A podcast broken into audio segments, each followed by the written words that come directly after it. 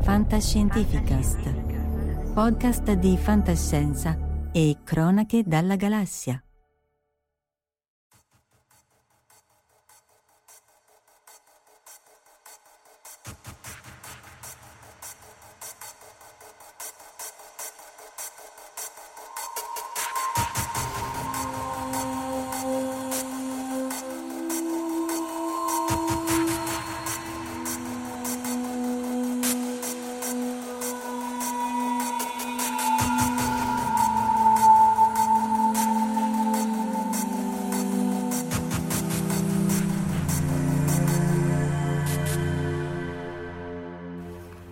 Eccoci live anche questa sera per la cosmogonia, di Boris. In realtà, appunto, è una scusa perché appunto abbiamo come ospite Carlo Ricci, che è attore, doppiatore, eh, ha fatto un sacco di cose che ci racconterà. Però lo spunto era con Omar appunto di raccontare ehm, il mestiere dell'attore, ma tutto quello che un po' circonda anche la, la, la, varia produzione, il casting e così via. Prima di partire, però, volevo salutare ovviamente chi è già connesso: Alessandro Bitetto, dobbiamo fare matematici. Alessandro Ghillis, Emanuele Manco, altro matematico, Jack O'Lantern, Corrado P, Berusca S, Emmerich 3, che penso che tu possa conoscere, Carlo, eh, Lorenz detto Lobo, eh, Michela Di Pascale, immagino che dal nome potrei, immagino conosce anche lei e, e Michele Sessa e Grazia Renzi. E c'è da dire appunto che eh, Carlo lo conosco perché è figlio di due colleghi Maria Pietra Pascale e Marco Ricci.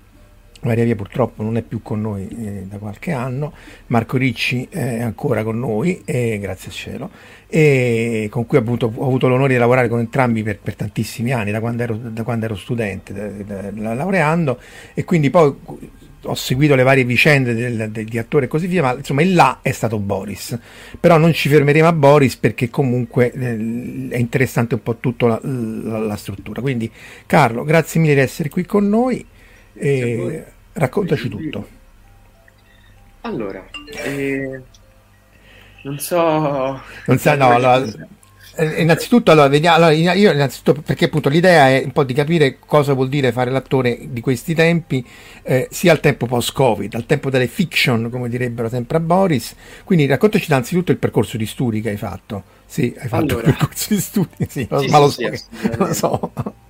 Eh, Ciao Luca Giovanelli, anche Luca è dell'università. Sto continuando il mio laboratorio di recitazione, poi comunque ho sempre fatto teatro sin dalle elementari, alle medie, poi anche al liceo, adesso sto anche nella posizione anche di regista, di insomma direttore di laboratori teatrali in una scuola che è quella che ho fatto, ovvero il Tasso, e poi ho studiato in una scuola di doppiaggio e ho fatto tutte quelle cose che devono fare insomma gli attori per prepararsi, dizione e tanti vari corsi poi invece più corporali, studio anche canto e, e questo sto ancora studiando in realtà. Poi nel frattempo mi si sono presentate varie occasioni di appunto andare a, a fare piccoli ruoli, comparse soprattutto, fino a che poi non è arrivato Boris, che è stato un po' il mio ruolo più importante fino adesso, perché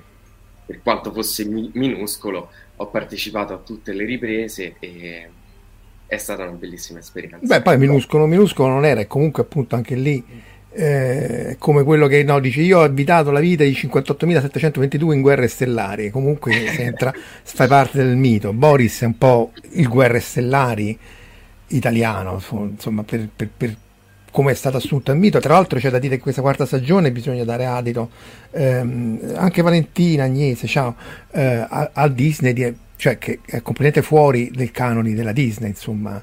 Sì, eh... diciamo Disney è il distributore, cioè è solo la piattaforma dove puoi mettere la serie. Ovvio che essendo il distributore c'erano dei paletti da rispettare e infatti so per certo, parlando con i registi, che alcune scene hanno dovuto rimuoverle però in realtà hanno avuto molta più manica larga di quanto non ci si aspetterebbe. Ah. Sì, no, infatti, eh, vabbè, ovviamente eh, se non l'avete visto vedetelo, anche perché tra l'altro c'è da dire che questa famosa quarta stagione era stata a lungo attesa, di solito il rischio è sempre quello, no? che quando l'attesa è lunga poi viene, viene disatteso, in eh, realtà sono, sono, a, sono, riusciti a reggere perfettamente, ciao Edo, Sì, anche perché uno dei tre sceneggiatori storici eh. purtroppo anche lui è venuto a mancare qualche anno fa e quindi si sono ritrovati loro due a fare anche in suo omaggio un po' questa quarta mm. stagione. Quello, quello, l'hanno fatto molto, molto bene, anche il saluto a Itala, ciao Catodico, eh, ciao Marco Taddia, ciao Edu,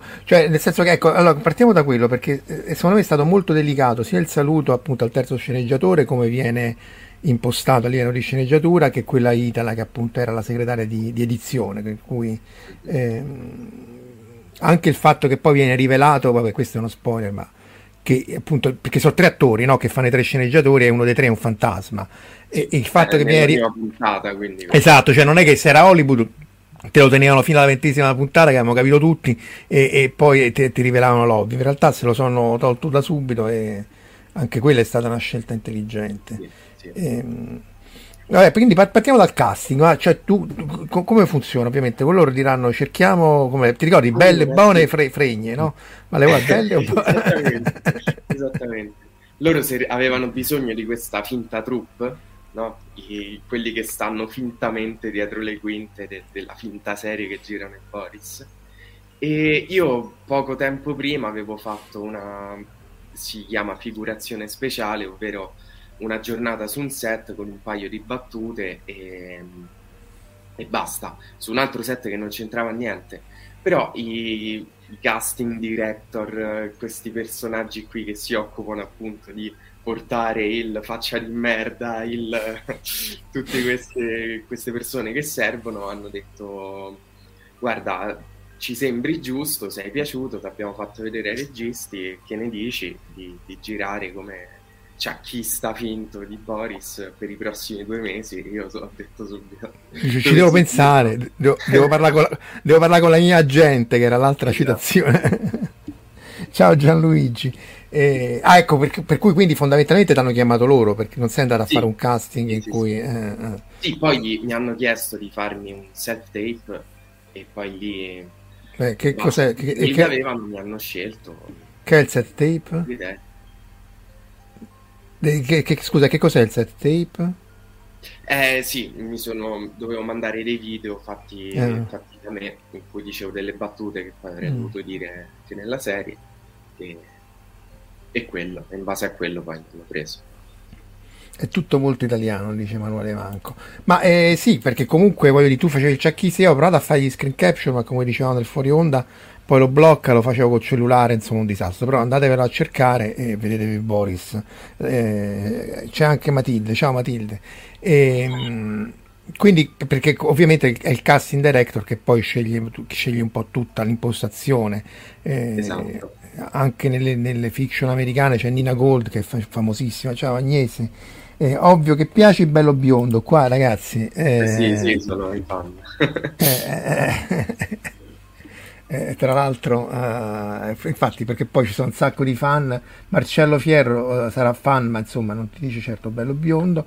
e, e, dopodiché, qua, eh, allora, per esempio, qu- quanto tempo ci è voluto per girare? Cioè, facevano un episodio per volta, c'erano le scene mischiate? Come... Allora, no, diciamo che si è svolto in due mesi e due settimane, due mesi e mezzo, diciamo. E. Funziona praticamente, non funziona che si gira prima il primo episodio, poi il secondo episodio, ma in base al, alla location, al set, a quello che, ha, che, si ha a disposizione quel giorno, quella settimana, anche agli attori, alle disponibilità degli attori, si girano le scene sparse per vari episodi. Può capitare, mi è capitato diversi giorni di cambiarmi tre volte perché c'era una scena del primo episodio, una scena del quinto episodio, una scena del settimo episodio, tutte lo stesso giorno e funziona un po' così. Quindi lì c'è la segretaria di edizione che dice no, tu qui c'è esatto. questo vestito qua, no c'è quell'altro. Esatto, esatto. Infatti la segretaria di edizione era la mia insomma, migliore amica sul set perché io avevo il finto Chuck dove dovevo scrivere tutto quanto e lei mi stava sempre ah, certo. collo a dire questa è la scena, eh, la scena quella lì il Chuck e la storia del Chuck è che ovviamente eh, serve per sincronizzare l'audio e il video, cioè per quello che esatto, poi si dà il esatto. coso. Esatto. E anche appunto serve poi il montaggio per riconoscere qual è la scena di quale puntata, quale, se, è, se è il Chuck buono, se è il Chuck scarto, se è il Chuck ottima! Eh, e, sì, sì. Ottima! e quante, per esempio, quante take facevate in generale? Eh... Ma dipende, quando andava bene, diciamo, perché poi si cambia anche inquadratura, una scena ha mm. più inquadrature, quindi ogni inquadratura ha il suo numero di chuck. Diciamo, quando va bene, quando va proprio tutto liscio, 3-4 chuck. Mm. Quando invece è, è, un po' più pesante, un po' più impegnativa, si arriva fino a 7, 8, 10.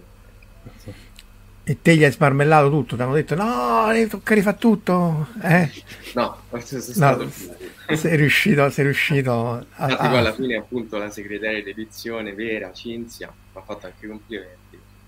Ero stato molto, molto preciso.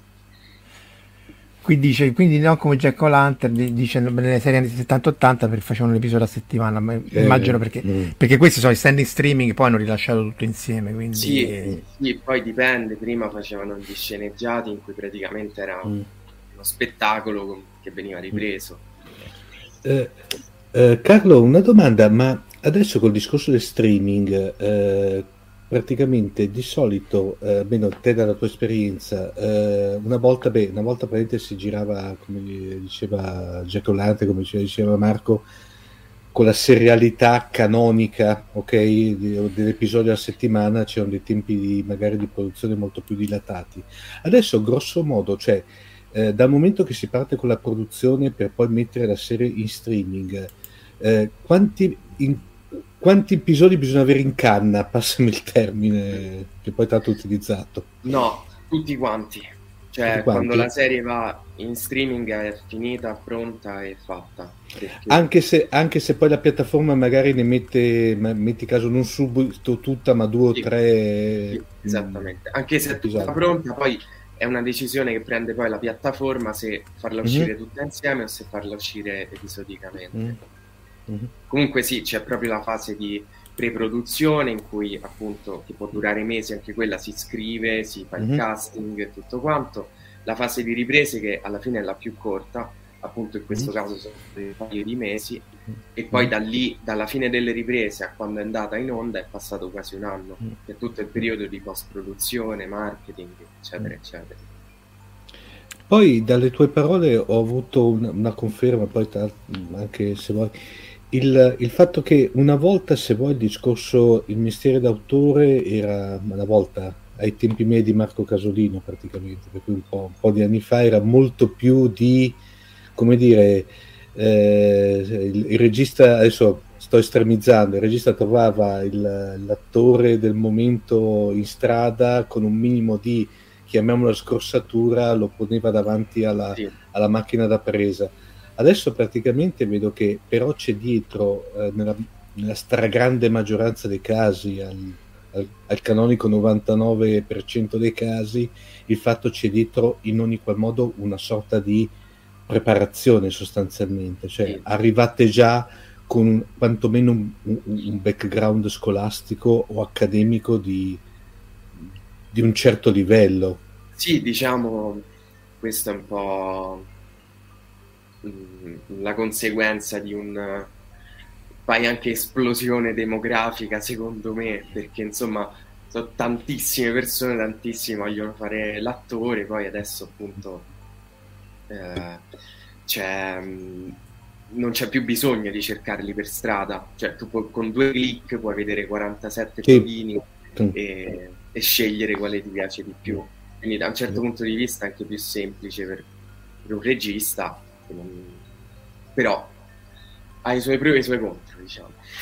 per chi fa l'attore certamente è una bella giungla in cui districarsi. Eh, perché appunto salviamo anche Arcabene, tra l'altro. No, e, e, e... Più, più, più, che altro ti trovi dentro una sorta di, mh, tra virgolette, Google enorme, chiamiamolo così, dove praticamente le varie produzioni sì, sì, sì, c'è proprio un database. Sì, sì, sì, sì no, da, da, noi è, è l'Egora, si chiama praticamente il sistema, però molto più allargato, nel senso che oltre al, al, al, all'attorialità c'è dentro anche altre, altre tipologie di merceologiche, passatemi il termine anche se è brutto, però sì. è quello che rende più l'idea però eh, Marco è anche quello c'è dentro no stavo pensando eh. al tipo di categorie che possono essere listate no, ma, no, no, no, ma so che comunque è un database praticamente tanto adesso si sta estendendo anche a livello oltre, oltre che nazionale si sta eh, a livello proprio di gruppo per cui sta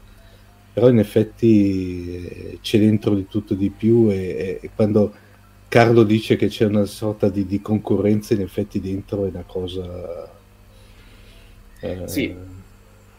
parlo di informaticamente parlando terabyte di dati. Eh, Beh, vabbè, perché è chiaro che appunto è, è, perché innanzitutto è un mestiere difficilissimo anche se la gente pensa che sia facile è inutile che te lo dica a te ma insomma e, e, poi c'è un sacco di gente quindi che poi immagino voglia provare questa strada perché appunto tu hai detto hai dovuto studiare parecchi anni poi insomma dizione recitazione sì eh, poi appunto come ho detto sto ancora studiando quindi insomma non è, non è una penso che un attore vero, ma neanche Anthony Hopkins, non smettano mai di studiare in realtà perché...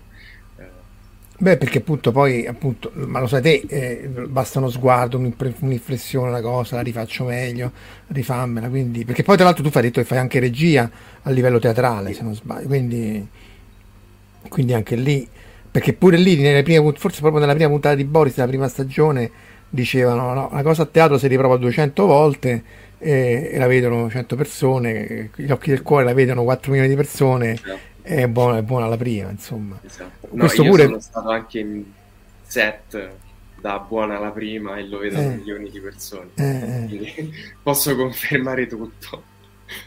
Ma in quel caso è perché, ovviamente, cioè, ovviamente è questione di costi, ma è anche perché dice tanto non gliene frega niente a nessuno, tanto... Cioè, allora, è complicato è sicuramente un, mix delle cose, perché poi vedi anche la troupe stessa sul set che ci sono troupe che lavorano in un modo e troupe che lavorano in un altro modo.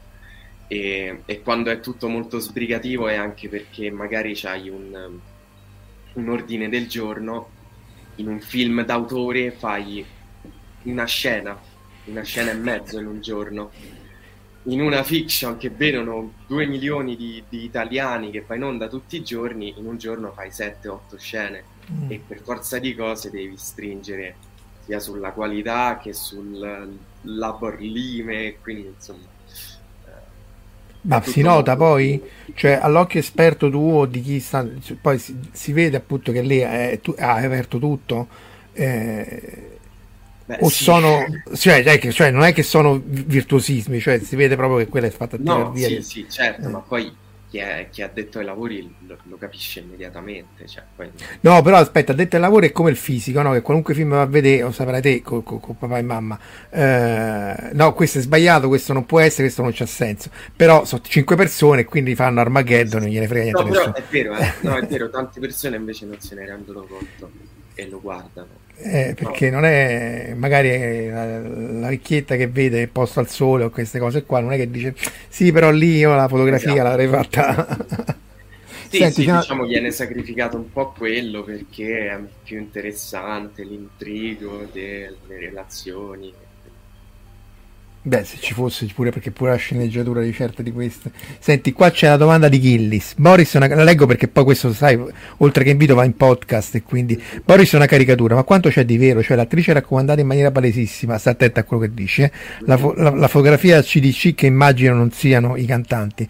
Eh, quanto rappresenta veramente appunto la realtà delle produzioni? Abbastanza. per la mia esperienza, abbastanza.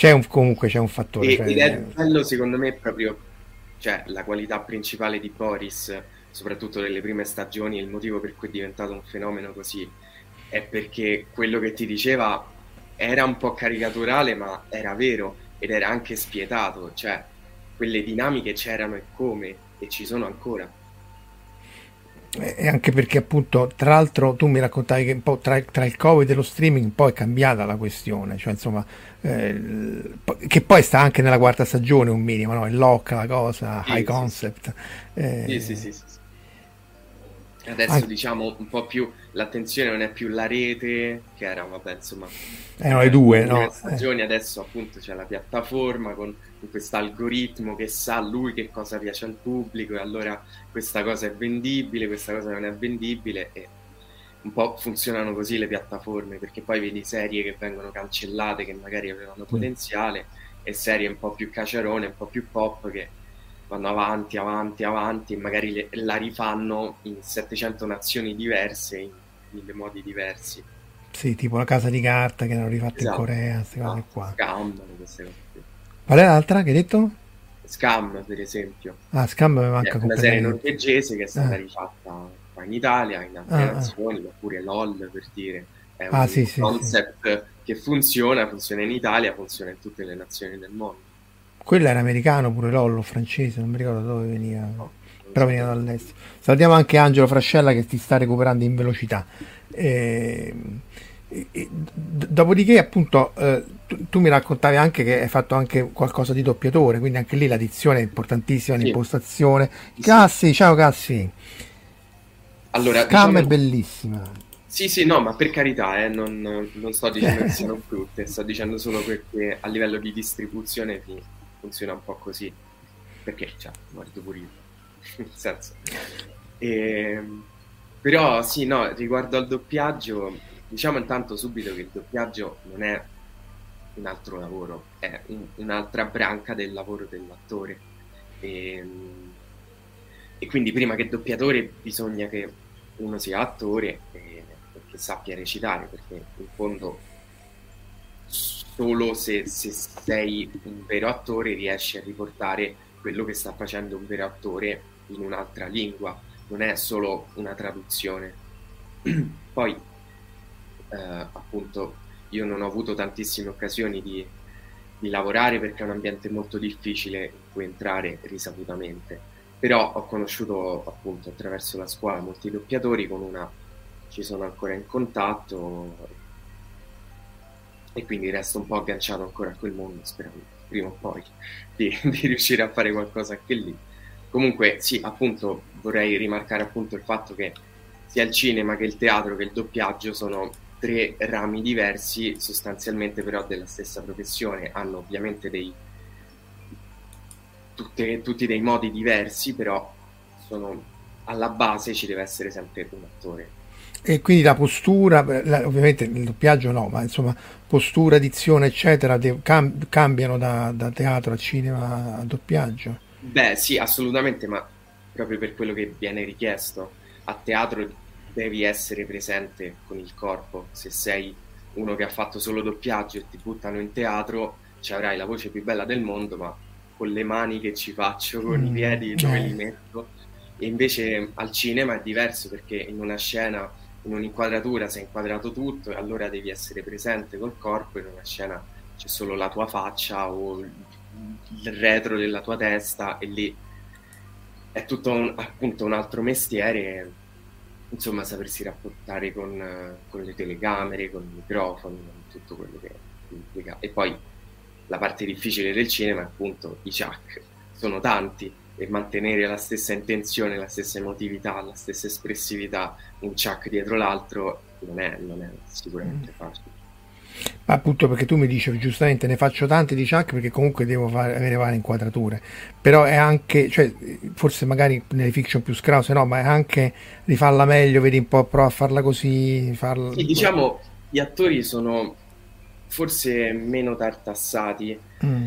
da, dalla troupe appunto per questo motivo qui perché hanno bisogno di, di tanta concentrazione. Per esempio Vanno Fino, l'ho visto come leggo nei commenti, mm. l'ho visto eh, dal vivo sul set e c'ha un chuck dietro l'altro sempre, sempre al massimo, sempre... e quelli sono gli attori da cui poi uno prende anche ispirazione. Mm. E quelli da cui non prende, cioè quelli perché anche io nel campo della fisica c'è tanta gente che dico guarda così faccio esattamente il contrario, cioè l'antimentore. Ci sono anche, dice io non farò mai come quello stronzo, senza fare nomi, eh. Senza... Però è sempre allora, un attore non raramente fa quello che gli pare mentre recita, fa sempre quello che gli viene richiesto sostanzialmente, mm. ne discute prima con i registi, tante volte hanno anche gli attori un acting coach presente sul set che, che li tenga un po' lì eh, sul, sul, pezzo e, e sì, diciamo che se la serie ti richiede un certo tipo di recitazione, tu farei quello anche se magari a te fa schifo. E è anche un po' quello, insomma. Mm-hmm. Come quando andava lì, come si chiama? Serpenteri, diceva, non ti esatto. pare che quella serie l'ha fatta, mm. l'ha fatta molto peggio? Devi smaccare. e l'acting coach, ecco, questo è interessante, cioè l'attore ha l'acting coach e non ha il vezzo, eh, però, però, non è che diceva questo si è portato il tutore, no? No, è una figura che almeno so da quello che, che ho sentito che per esempio in America è, è essenziale sui set, mm. che è proprio la persona adibita a, a occuparsi dell'attore, cioè tra un ciak e l'altro tenerlo lì, con, a tenergli l'emotività se c'è una scena drammatica, strappa lacrime e la devi rifare 40 oh, volte, lui... E che fai? Gli dice ricordati che ti è morto il cane. più o meno, più o meno. Eh, no, ovviamente non, non così, però... Perché per esempio io ricordo in Star Trek 2 c'era... Um, Khan contro Kirk, non so se tu hai visto questi film, eh, tu, tuo padre... Eh. No, però... Eh, quelli, chi sono i migliori? Cominci, cominciamo a dire che questi nuovi sono la mondiale. Però c'era Mo- eh, Riccardo Montalbano... No, mamma mia, quello, quello, è proprio altro che, altro che, gli occhi del cuore. In confronto gli occhi del cuore è un capolavoro.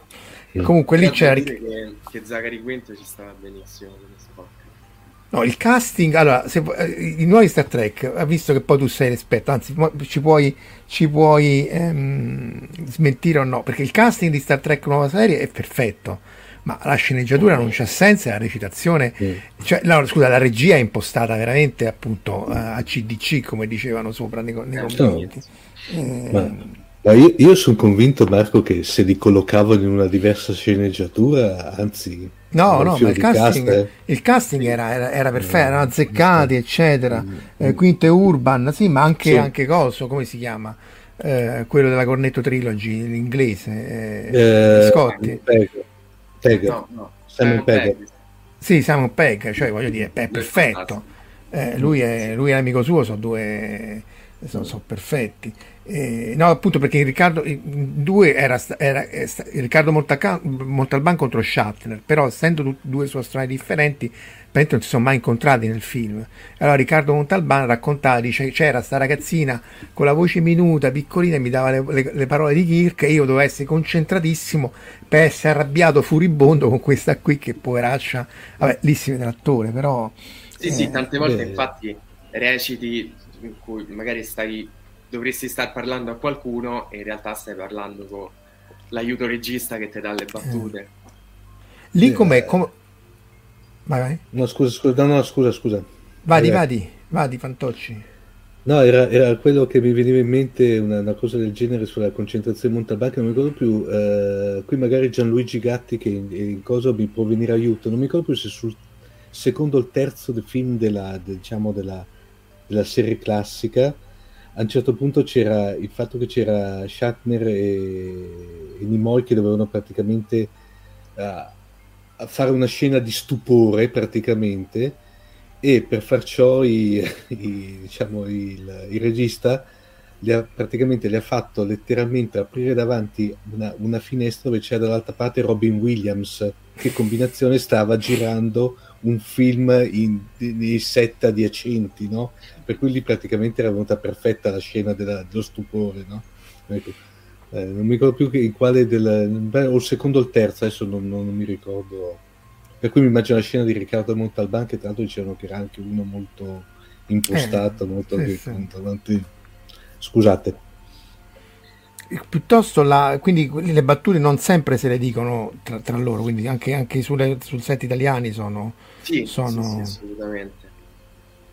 Magari appunto quel giorno lì c'hai quell'attore lì gli fai fare anche i, i, i controcampi di ah. quando sta facendo perché anche, anche appunto la, la, logistica, cioè la logistica, il, il tenere traccia di tutte queste qui, che ah, questo giorno gli faccio fare il controcampo, non è per niente banale, immagino. No, infatti fare, eh. tutto, tutta la produzione è un gran bello affare, insomma.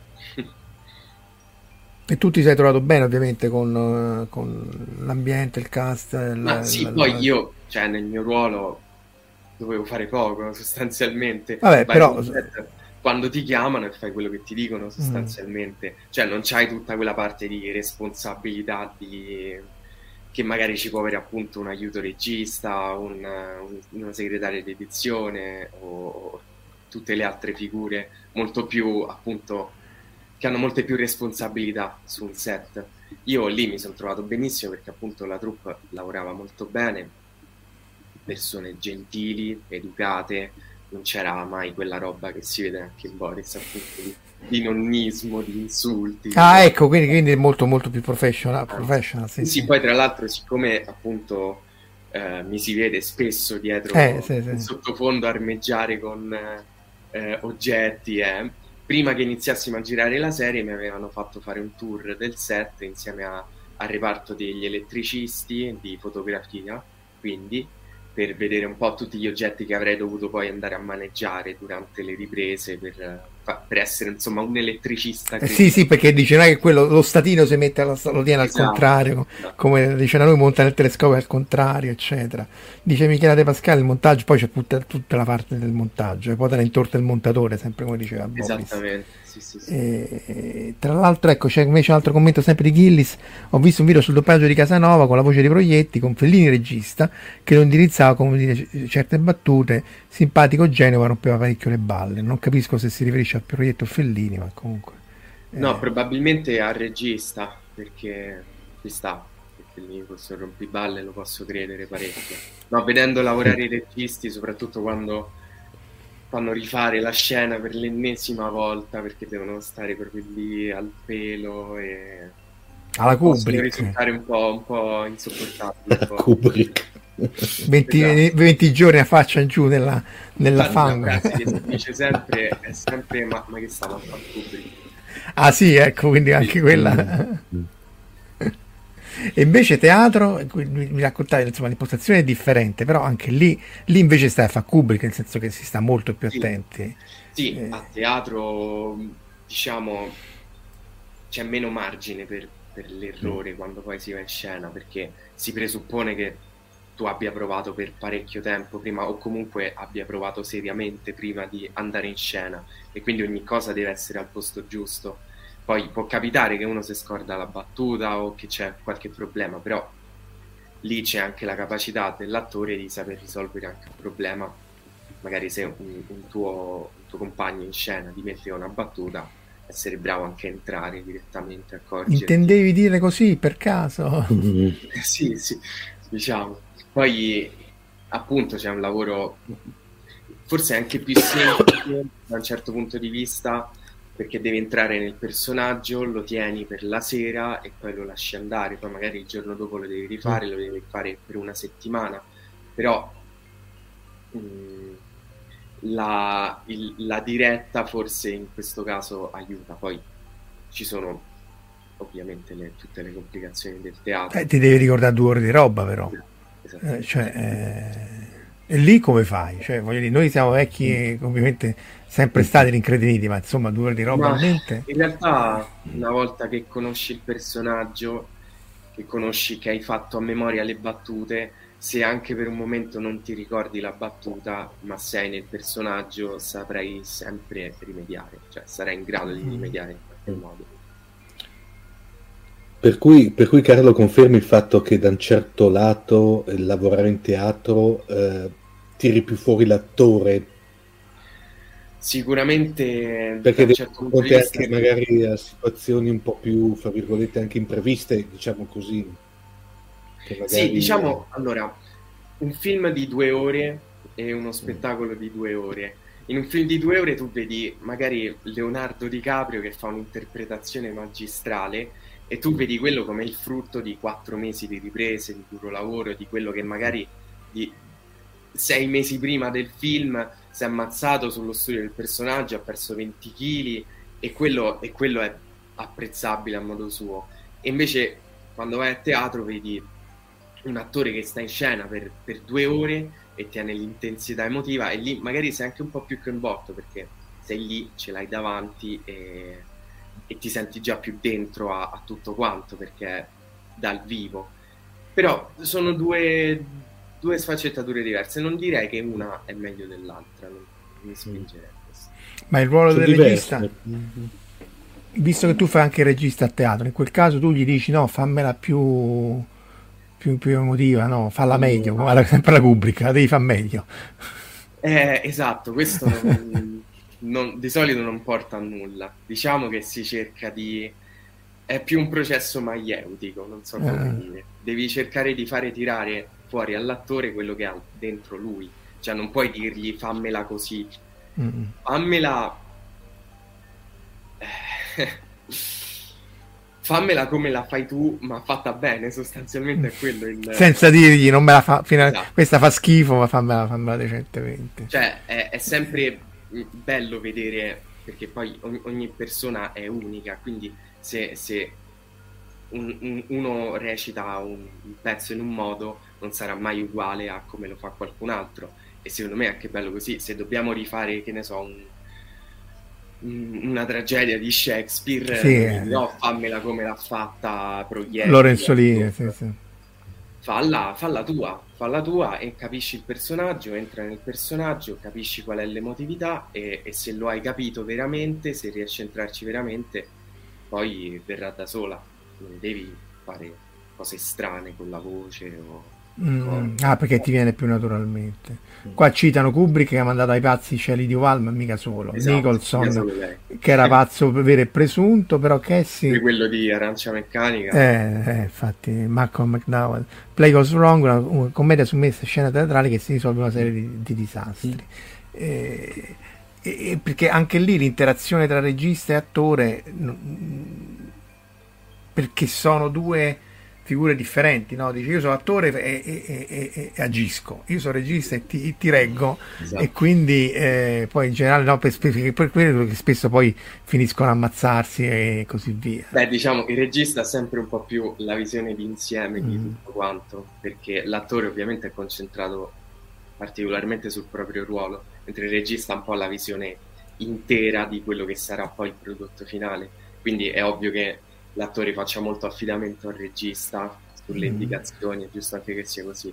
Poi ci sono le dive, i primi attori che insomma vogliono sempre un po' rimarcare la loro invece... È il tocco finale. Esatto, esatto. Beh, anche perché poi appunto c'è anche power play e così via. Sempre Gillis chiede, ma il regista tutte le parti in testa, il risultato finale, la somma di tutte, quanto deve essere pazzo? Tu che fai il regista, eh, sei pazzo? No, in realtà, in realtà è anche bello vedere poi come si vanno a incastrare tutti i pezzi del puzzle, avere in mente un, uno schema ideale, un, un, un'immagine di come poi sarà il, il prodotto finale. Mm. E, um, si rischia di uscirne pazzi ogni tanto, però poi invece l'appagamento che ti dà dopo è infinitamente superiore. Mm-hmm. Anche perché poi a teatro ovviamente ti rimetti in gioco ogni giorno, cioè mentre il film, bene o male, una volta che stai andato... E tu ti riascolti, ti rivedi, ti riguardi? Perché molti odiano questa cosa. Ma a me non... odiarlo non lo odio, non, non lo faccio come esercizio di... Mm autocelebrazione, però... No, no, per capire, vedi, qui ho sbagliato, qui la dovevo dire in maniera sì, differente. Sì, eh, perché appunto molti lo è, lo, tipo Johnny Depp non si, so che non si ascolta ma non si rivede mai, dipende un po' dai, dai, dai personaggi, perché vedi solo gli errori, no? Eh... Sì, ma poi penso che per un attore di Hollywood o comunque un attore importantissimo, fai il film, ti riempiono di soldi, sì, sì. lo fai e poi che ti frega. Cioè. Sì, sì, è, è, è andata. Non... Dipende poi anche quanto ci tiene, ognuno, ognuno la vede a modo suo. Beh, sì, perché poi ci sono attori che magari ti fanno il, il film independent, independent, che quindi ci, ci, tengono di più rispetto al blockbuster, oppure di Caprio, appunto, che per vincere l'Oscar si è dovuto far mangiare dal, dall'orso là, com'era? sì, è morto di freddo tre mesi in Canada. Chiede Lo, Lawrence Lobo eh, Clint Eastwood, vabbè, che lui vabbè, eh, aveva due facce, no? come diceva Sergio Leone, con cappello e senza cappello, però poi ha fatto attore principale, regista, eccetera, eccetera, come fanno a dormire la notte. Eh. E tu dormi la notte prima, de- prima, della prima, esatto. Allora, vediamo un po', prima della prima di, un, de- de- di uno spettacolo teatrale che hai messo su. Dormi? No, sì, sì, sì, sì tranquillamente. no, bene, bene. diciamo gestisco l'ansia molto bene, questo posso ah, dire. Ah, ah ecco, pure quello è importante. Sì, e... sì, cerco di prendere sempre il lato positivo di, di, di quello che, che, ho fatto, anche perché se sento di aver dato il, il meglio, il massimo, non, non, non, vedo perché dovrei essere preoccupato. Mm-hmm. Beh, questo pure è importante perché poi... È, perché insomma, col, col cinema dici vabbè a peggio la rifaccio, a teatro stai là. Mm quindi sì. è eh, chiaro che uno può pure sbagliarsi e riprendere, immagino succede, con pure Pavarotti tanto prende le stecche, però cerchi di evitarlo perché è chiaro sì. che non, non... E, e, e, quindi fondamentalmente eh, dunque vediamo, vediamo, un po' di, di, di, Boris tu hai fatto tutte queste il chuck le cose dietro eccetera eccetera quindi quanto, quanto dovevi andare lì alle 5 alle 4 come, come, no, come era impostata la giornata eh. anche soprattutto perché abbiamo girato tutto a Cinecittà quindi avevamo il teatro di Posa avevamo um, giusto un paio di set uh, in esterna quindi era tutto molto gestibile mm. diciamo andavi lì nel peggiore delle ipotesi alle sette e mezza, mm. nella migliore anche alle nove. Mm. Eh, nove per te è peggio perché dovendo venire da lassù eh, eh, con raccordo. Eh. sì, sì, no, vabbè, io consideravo sempre un, un'ora in meno per eh, perché, solo per evitare il delirio del raccordo. Perché sì. appunto le, le, le, prime, le, prime, serie erano girate poco, poco fuori Cinecittà, verso Ciampino. Era cioè, noi, noi, noi, pazzi ci eravamo rifatti la triangolazione dove stava esattamente perché era, era veramente la zona dei lampadari fuori Ciampino mentre questa l'hanno fatta a Cinecittà proprio dentro sì, e, sì, sì, quindi, insomma abbastanza anche lì c'erano tutte queste riprese col drone mm. eh, dei, dei, vari edifici eccetera non... zona dei lampadari? sì c'è tutta la zona vicino a Tor Vergata saranno mm. un chilometro da Tor Vergata eh, praticamente ci sono tutti questi negozi che vendono, vendono ah, lampadari. Eh, eh, sì, dove sta Gianluigi? Dove state? Grena, esatto, via Kennedy, sta poco prima di via Kennedy. Perché poi si capiva, perché a un certo punto gira quando, quando c'è quello lì che dice no, ma tu devi cambiare mestiere, figlio mio. Sì, sì, sì, Tra l'altro ritorno, poi. Che poi ritorna, sì, sì. Sono stati anche, ecco, anche questo eh, bisogna dargli in atto, sono stati molto attenti alla continuity, a, a riprendere. Sono proprio tutti. Eh, eh, eh, anche quello cattivo là, eh, che, che, che, come si chiamava? Quello che mandavano il, via. L'operatore Furio. Sì, sì, sì. Furio, Furio, sì, sì, sì. sì. che scuote la testa. Eh, beh, comunque, insomma, anche quello voglio dire, è, è indice del fatto che è una, un'opera d'arte, cioè non fatta a tirar via anche perché la necessità ti, ti, ti, chiede certe cose perché ci tieni è un po' sempre per citare noi Mandalorian contro 7, 8 e 9 non so te come stai messo con Guerre Stellari ah, Mandalorian non l'ho visto. La nuova trilogia sì e mi ha fatto pena. Eh sì la nuova trilogia è una tristezza. Se, io eh, cioè, esatto, poi voglio dire, vista da, dal punto di vista di un attore, eh, a parte che Adam Driver è bravissimo in quella... Dal punto di vista di un attore, e posso farti questo discorso per Star Wars, per la serie nuova del Signore degli Anelli, per un sacco di serie, io dico, con quelle, con quelle possibilità di Sì, con tutti i soldi che ti hanno dato. Con quel cast, perché poi sono attori veramente... Oh, Adam Driver è bravissimo, sì, infatti. Porca miseria, mi fai questa roba inguardabile che sembra scritta da un bambino di 7 anni e, lì mi crolla tutto. Cioè, eh lì sì. è veramente capisci quanto, quanto un'idea sia più importante di un miliardo di dollari. Cioè sì, non, sì. non, mi importa quanti soldi ci hanno messo per fare quella serie, se poi la sceneggiatura fa qua da tutte le parti, no, non riesco a immergermi. Sì, lì, lì è, ma è proprio quello che hai detto tu, sta, Guerre Stellari, Star Trek, il Signore Ianelli è qualcosa di, di, di, di disastroso e, e, e, non capisci come la produzione possa essere arrivata, cioè che non c'è nessuno che gli dice ma che cavolo stai a fare? Eh, questo in Italia succede, cioè che poi alla fine, a parte eh, Omar, come si chiama, quello di Adriano Celentano, come si chiamava? Adrian. Adrian. quello, cioè, quello è l'unico esempio che mi viene di... Vabbè, quello, quello penso sia un caso unico comunque, cioè, ha fatto tutto da solo, si può dire. Cioè. Uh, sì. sì. Però, però, il livello è quello, voglio dire, cioè in Italia se devo pensare a una cosa con lo stesso livello di obrosità, qui stanno citando il Signore Anelli, eccetera, eccetera. Eh, no, beh, per Adrian si, era, si, era, si, può dire che si era venduto il, il prodotto celentano, che, eh, giocando sul fatto che era uno che, non so se vi ricordate i tempi del figlio della foca, eh, magari Carlo e più Ma manco io però, eh quando aveva fatto quella, quello spettacolo in prima serata sulla, su Rai 1 praticamente che aveva quei tempi in cui lui stava fermo davanti alla telecamera per minuti interi e faceva un'audience da finale di, eh, di Coppa del, del, Mondo praticamente non, evidentemente si era giocato sul fatto di questo fenomeno perché io mi ricordo la pochezza e la faccia di certi eh, dirigenti nella mia azienda di quando avevano finito di girare l'introduzione alla serie era da antologia. Eh.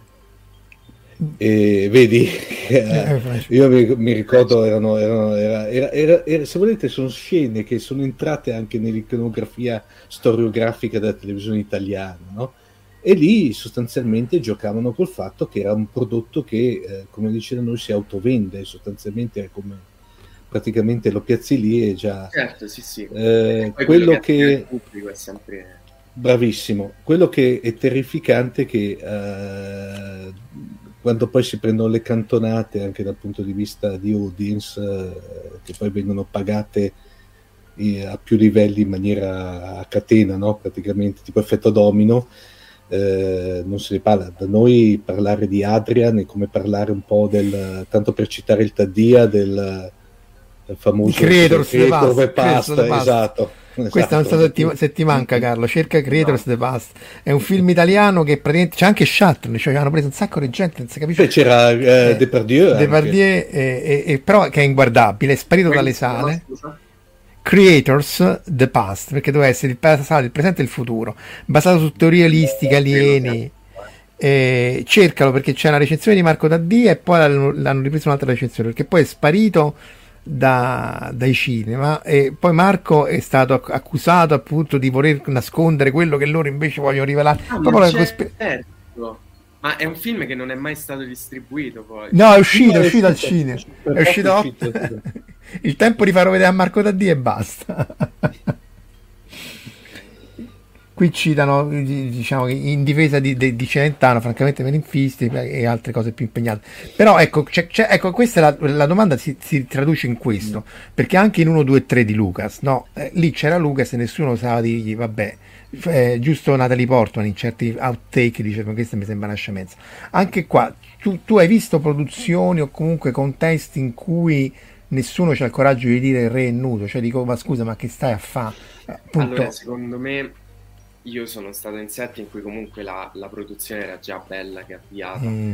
quindi secondo me c'è anche un po' un placet, un po' un mm. vabbè, accettiamo che la situazione è questa qui, facciamoci poche domande sui dialoghi probabili e, e via, e andiamo avanti, tanto qua ne pagano Ah no, vabbè, quello è sacrosanto. Eh, no, cioè non è chiaro che non può essere, che ne so, eh, quello delle luci che dice guarda secondo me qua la storia no. non regge, però, però, in tutta la catena di produzione appunto, anche perché poi voglio dire, anche Netflix e questi qui, appunto prendiamo Amazon col Signore degli Anelli, ma, cioè, ma non c'è nessuno dei 50.000 produttori, aiuto produttori che dice ma che è sta roba?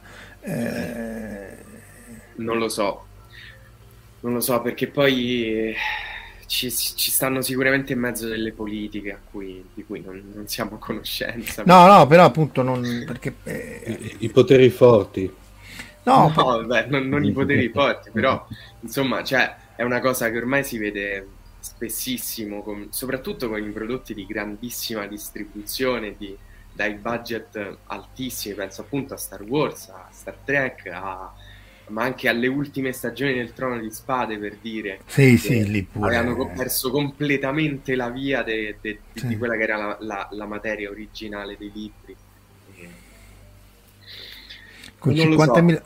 e lì fu sta... proprio clamoroso in questa qui de, del, del Trono di Spade che gli attori che avevano interpretato dei personaggi geniali fino all'anno prima si ritrovavano con delle battute assurde e dicevano vabbè e se vai nei contenuti extra dicono non mi torna molto bene quello che stiamo facendo Beh, Trono di Spade fu proprio fatto in velocità, raffazzonato perché i tre che sono sempre la chicca di J.J. Abrams, sai? Perché poi si potrebbe fare una puntata con te solo su la distruzione che ha fatto J.J. Abrams e tutta la cricca sua, Benioff, quell'altro come sì, si chiama, Orch o Lindelof, cioè proprio la, la, eh, ecco, questo, questo, tra l'altro c'è da dire che tutto sommato per tutti i difetti che può avere eh, la produzione italiana non c'è la, la, devastazione che hanno portato a Hollywood. Perché non ci sono i budget da 100 milioni di...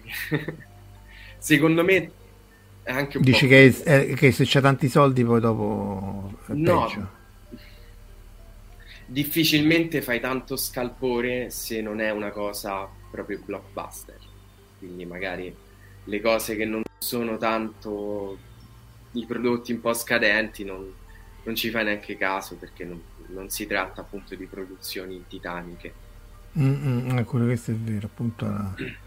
Kurzman, Orch e Lindelof, infatti, la trilogia del male, che sono tutti figli di J.J. Abrams, eh, perché poi appunto è quello che dicevi tu, Carlo, cioè l'assenza di sceneggiatura o comunque l'assenza di, di uno che ti risistema che ti risistema le cose. Non... No, più che altro quello che poi in Boris viene preso in un po' questo algoritmo, no? È un po' fare mm, è un po' questo, no? Invece di avere degli sceneggiatori talentuosi, bravi, perché io non penso che non esistano, cioè penso che ce ne siano tanti, però che vengano fatti lavorare quelli che sono un po' più aziendalisti, diciamo, quelli che stanno un po' più con la politica della piattaforma e che quindi hanno, sanno dove andare a parare per fare un prodotto che possa essere di di, di massificato al 1000%, appunto, che possa raggiungere tutti quanti e, e poco importa di quello che poi va, c'è dentro. Però poi appunto non, così non fai Stranger Things, Stranger Things ti esce fuori per caso. Eh... Ma Stranger Things secondo me è, è, uno di quegli esempi invece in cui appunto c'è tanto talento dietro perché è veramente bella, la prima stagione soprattutto. Però secondo me anche Stranger Things soffre un po' di di questo problema di se una cosa fa successo, mungiamola finché... Vabbè, finché... quello... quello... Secondo me non c'era bisogno di fare quattro stagioni no. e ne uscire anche una quinta.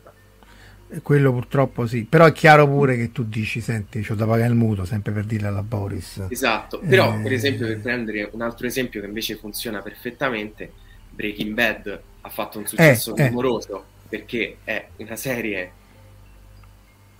bellissima, hanno fatto uno spin-off che risulta essere a tratti Pure superiori. Sì, sì, sì. Tra l'altro con la continuity si raggancia perfettamente i nomi, cioè lì si vede appunto che è un lavoro, eh, per questo ti, ti, citava un po' Mandalorian e anche Andor, che so, effettivamente sono fatte dai, dai, dai, fan, perché poi, eh, come si chiama, i due, Jean Favreau e quello che è l'esperto. Eh, vabbè, comunque si vede che insomma le cose le sanno. Eh, cita Angelo Frascella cita Watchmen di Lindelof parte bene ma poi pure lì svacca completamente. La serie cioè parte, parte bene e mentre eh, Gianluigi dice che ha salvato il copione di, di Prometheus che meno male che l'ha salvato perché anche Prometheus sì, perché era, poi ci sono anche queste dinamiche un regista che inizia a lavorare su un film e poi a un certo punto viene fatto fuori e deve essere salvata la sceneggiatura da un altro che subentra, cioè con Star Wars è successo così. Sì. Cioè, prima Abrams, poi Ryan Johnson, poi di nuovo Abrams, è stato un casino lì, un casino terribile. Mamma mia, sì, però pure ognuno, lì... ognuno dei registi che andava a correggere quello che aveva fatto quello prima, alla fine viene fuori un mischione di ah, trovate. Che, che, che, c'era Carrie Fisher, tra l'altro, faceva la script doctor, cioè la principessa lei era famosa per perché poi insomma se, ma ha visto sicuramente i dialoghi i monologhi che faceva lei eccetera eccetera era spiritosissima e, e correggeva gli script cioè li, li risistemava c'è sempre Gillis che ti chiede un po' degli attori cioè si, come ti sei trovato meglio con quali attori il rapporto lavorativo allora eh. io mi ritrovavo spesso vicino a Paolo Calabresi mm. mi ritrovavo un po' a fare la merda. Ah, giusto, perché stavi lì proprio. Eh. E diciamo lui è sempre molto disponibile, sempre molto amichevole, ma posso dire questo più o meno di tutti, cioè soprattutto quelli con cui forse appunto mi sono ritrovato più spesso insieme, appunto lui, Paolo Calabresi, Pietro Sermonti e fa Stanis che è esattamente come Stanis sì, sì. a livello di cazzonaggine, insomma, è una persona piacevole con cui condividere un set perché non ti fa mai annoiare. E loro due soprattutto, poi altri li ho ammirati un po' più, un po più da lontano, tipo Pannofino, perché magari mi ci sono ritrovato meno vicino, però l'ho visto molto recitare e lui proprio lo prendo come ispirazione per tante cose. Beh, lui poi appunto, come dicevamo sopra, è anche doppiatore, quindi anche lì la voce, eh, anche lì è, è, è, impostata, insomma. Ah, ecco, anche lì sulla voce, insomma, tu, perché ovviamente devi fare la voce impostata, c'è tutta una serie di tecniche che ovviamente... Eh, diciamo anche questo mito della voce impostata. Mm. Dai, raccontaci il mito della voce impostata. Eh, se, uno ha studiato dizione, sa parlare italiano, sa, sa anche corretto i suoi, diale- i suoi difetti dialettali e sa recitare, non ha bisogno di impostare la voce in nessun mm. modo, la voce uscirà giusta nel modo, in modo naturale. Anche Però l'inflessione è diversa, cioè, non puoi dire cosa stai dicendo, cioè, sì, è, tutta, certo. è tutta scena. Cioè... Certo. Quello però non è, eh, se parliamo di doppiaggio, quello è più un lavoro di seguire cosa sta facendo l'attore e mm. anche la musicalità delle battute che dice. Per esempio se un attore in originale dice what are you talking about? e mette tanta enfasi su what are you talking about? tu direi ma di che cosa stai parlando? Ok mm. per dire per fare un esempio. Ma è sempre per seguire cercare di incollarsi meglio su, sulla faccia de, dell'attore che vai a doppiare. Anche perché poi devi tornare con labiale insomma lì il doppiaggio esatto, italiano è noto, è, è noto e è molto complicato Dice Cassie che Carrie Fisher ha scritto anche vari libri molto, molto belli. Eh, anche lì poi, eh, la principessa Leia che era morta rientra nell'astronave, poi rimuore, poi rifà cioè veramente delle cose.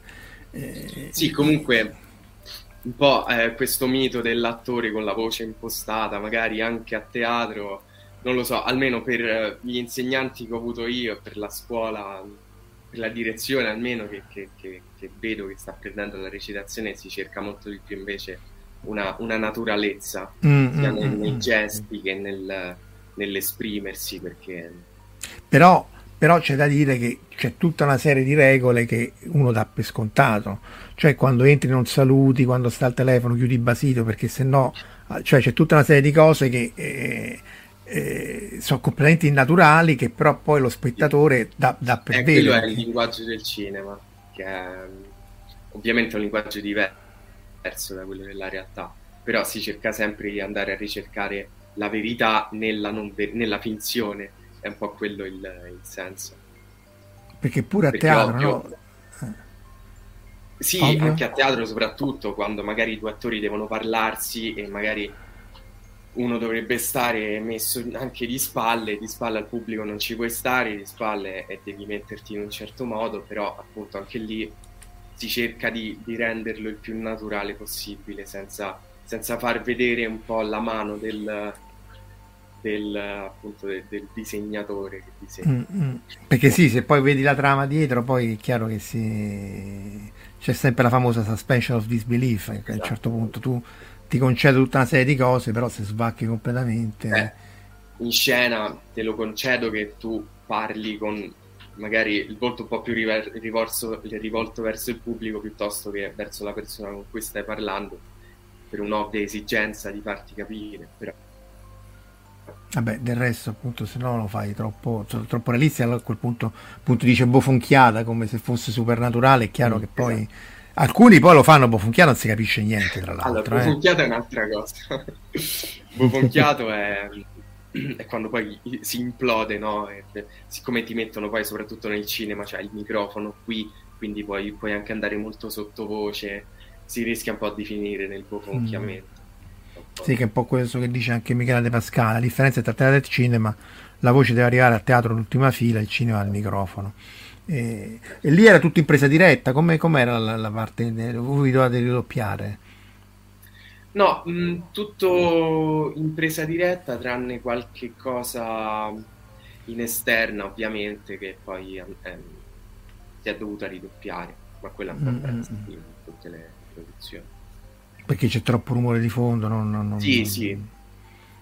Non, perché appunto c'è in Inghilterra sì c'è tutta la discussione che l'audio è peggiorato cioè che poi si sente pa- male anche nei film di Nolan no. una discussione sul fatto che va di moda recitazione bofonchiata e bisbigliata su produzioni tv che è seguita giustamente da anziani che vorrebbero capire che sta succedendo la leggina buonanima dove sta? eccola qua fu una delle poche volte che si espresse contro il bofonchio vedi? e la regina comunque era una grande grande cultrice di film non so se tu, tu sai che era una grande fan di Flash Gordon quello con la musica dei Queen eh, del, e che, che, che, chiese a Vultan, che era Brian Blessed, di gli fargli What? Gordon's alive! eh. No, io sono d'accordo che quando uno parla si deve capire quello che sta dicendo. Eh. E tante volte anch'io su, sui set mi ritrovo a pensare, ma, ma, poi si sente quello che dice, perché io sto a due metri e non capisco. Ah, ecco. il microfono, però... Mm. E... Ma è, è, il problema che c'è al cinema quando praticamente vedi che c'è l'effetto che hai difficoltà a sentire uno che parla normalmente, cioè non diciamo poi magari appoggia il bicchiere sul tavolo e lo senti sì, che boom no, no, no, beh lì però il tecnico del suono che deve fare quel lavoro ma però cioè. penso, penso, che sia abbastanza diffuso ultimamente poi soprattutto quando poi te lo senti in televisione che evidentemente hanno secondo me dei problemi di conversione della, delle tracce surround in, in trasportarle in, in, stereo, ci sono certe...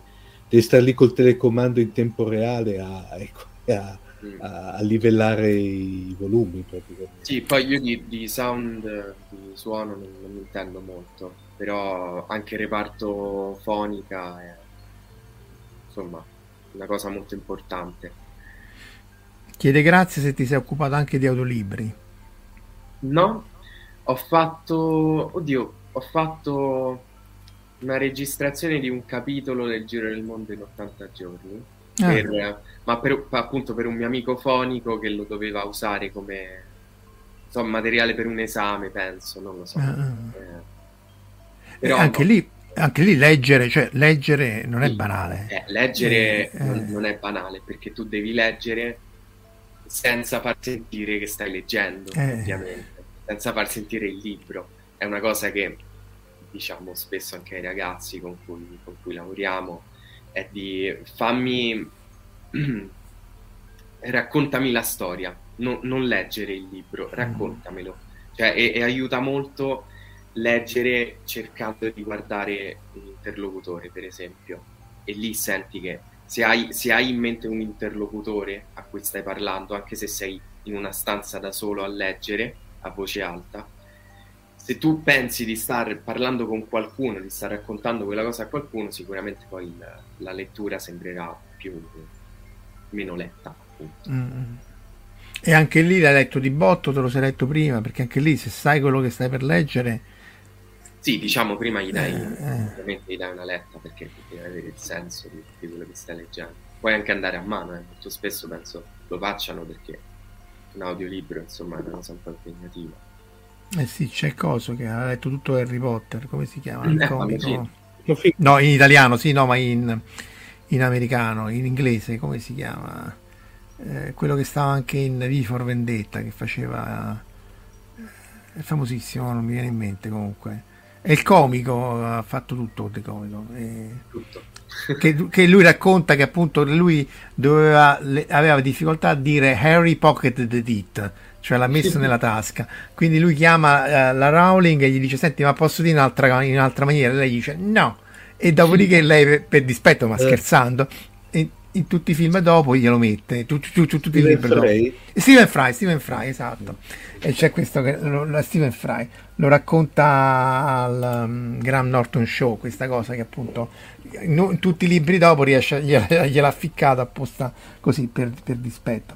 E appunto Pannofino legge Dick su Audible, diceva sempre Angelo che l'aveva mh, aveva anche fatto come si chiamava? Stava sopra. Eh, eh, eccolo qua, Seinfeld, in cui faceva Kramer, quindi è chiaro che... Eh, però c'è da dire che lui è, è, è, esploso con Boris, cioè era nota agli addetti lavori per la voce perché... Attori, era, sì. eh, Come attore sicuramente.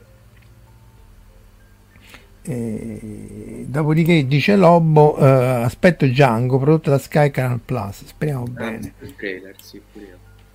Eppure quella viene da- dai, dai film, dai film italiani, perché comunque poi la scuola italiana Eh, è... certo. è- e, e, e quante delle produzioni italiane che tu sappia poi riescono in qualche maniera a varcare i confini? Perché pure questo è... Eh, anche quello dipende molto da, dalla vendibilità del prodotto, perché adesso appunto per esempio Boris l'hanno doppiato in un sacco di lingue, Mm, l'hanno distribuito in tutto il mondo, penso. Ehm, ma tante serie, soprattutto adesso, appunto con le piattaforme, che eh, se una serie va su Disney Plus, va su Disney Plus in tutto il mondo. Ah, io la vedo in Giappone, infatti io dal Giappone l'ho visto Boris. sì. Non ho dovuto manco fare operazioni. Sì, sicuramente adesso è molto più, più facile la distribuzione globale. Diciamo, magari Però la- mi chiedo se la capiscono, perché boh, no, questo è- è- saprei. era un po' anche il dubbio che diceva anche Zero Calcare della sua serie animata, no? che c'è il problema poi di... Sì. Beh, diciamo, noi siamo molto abituati a importare Mm. e, e ci fa strano pensare di esportare. Magari una serie in cui parlano un po' il romanaccio, c'è quello calabrese, ma, ma come li capiscono queste cose all'estero? Sì, no. sì. ma Ca- Carlo, sono reduce l'altra sera di aver visto in eh, doppiata in tedesco eh, Squadra antitruffa, mi pare che era con Thomas Millian.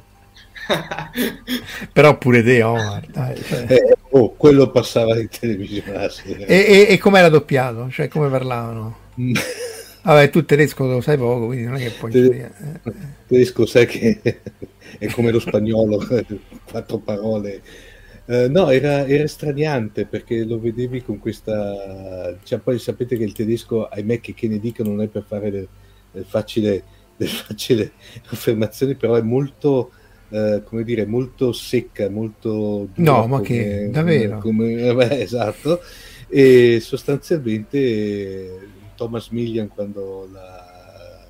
L'altro c'era la famosa che lì non so come l'hanno perché tanto ero da solo in casa perché non avevo nessuno che mi poteva fare anche una, la traduzione Eh, c'era la famosa scena del cane di Mustafa Mm. andatevela a cercare su YouTube e non so come l'hanno resa anche a livello di di coso di Eh, The. Bad Guy, scusami, Mm. The Bad Guy è proprio quella piccola figurazione speciale che avevo fatto prima di, prima di Boris. Ah, ah, ah, ah. Questo mi manca completamente. Do- do- no, dove, semplicemente in, un- in una puntata ci sono io che entro a dire... No, ma no te, non so proprio che serie è, di, di che parla. Eh, su, sta su Prime. ehm, Ah. Eh, non mi ricordo il... Vabbè, il caso da cui è Mm. tratto, però sempre storie di... Ma è un poliziesco, che cos'è? Poliziesco. Eh, ah, ah, ecco, ecco. Ecco, ti ho visto bere perché tu dici nel fuori onda che poi c'è pure mal, cioè mal di gola, Sì, eccetera, no, io sono stato malissimo fino a stamattina praticamente. E in quel caso come fai? Cioè, metti che tu stamattina dovevi andare a dire ciao. Eh. ti... è caldo, tanta acqua e, e si va.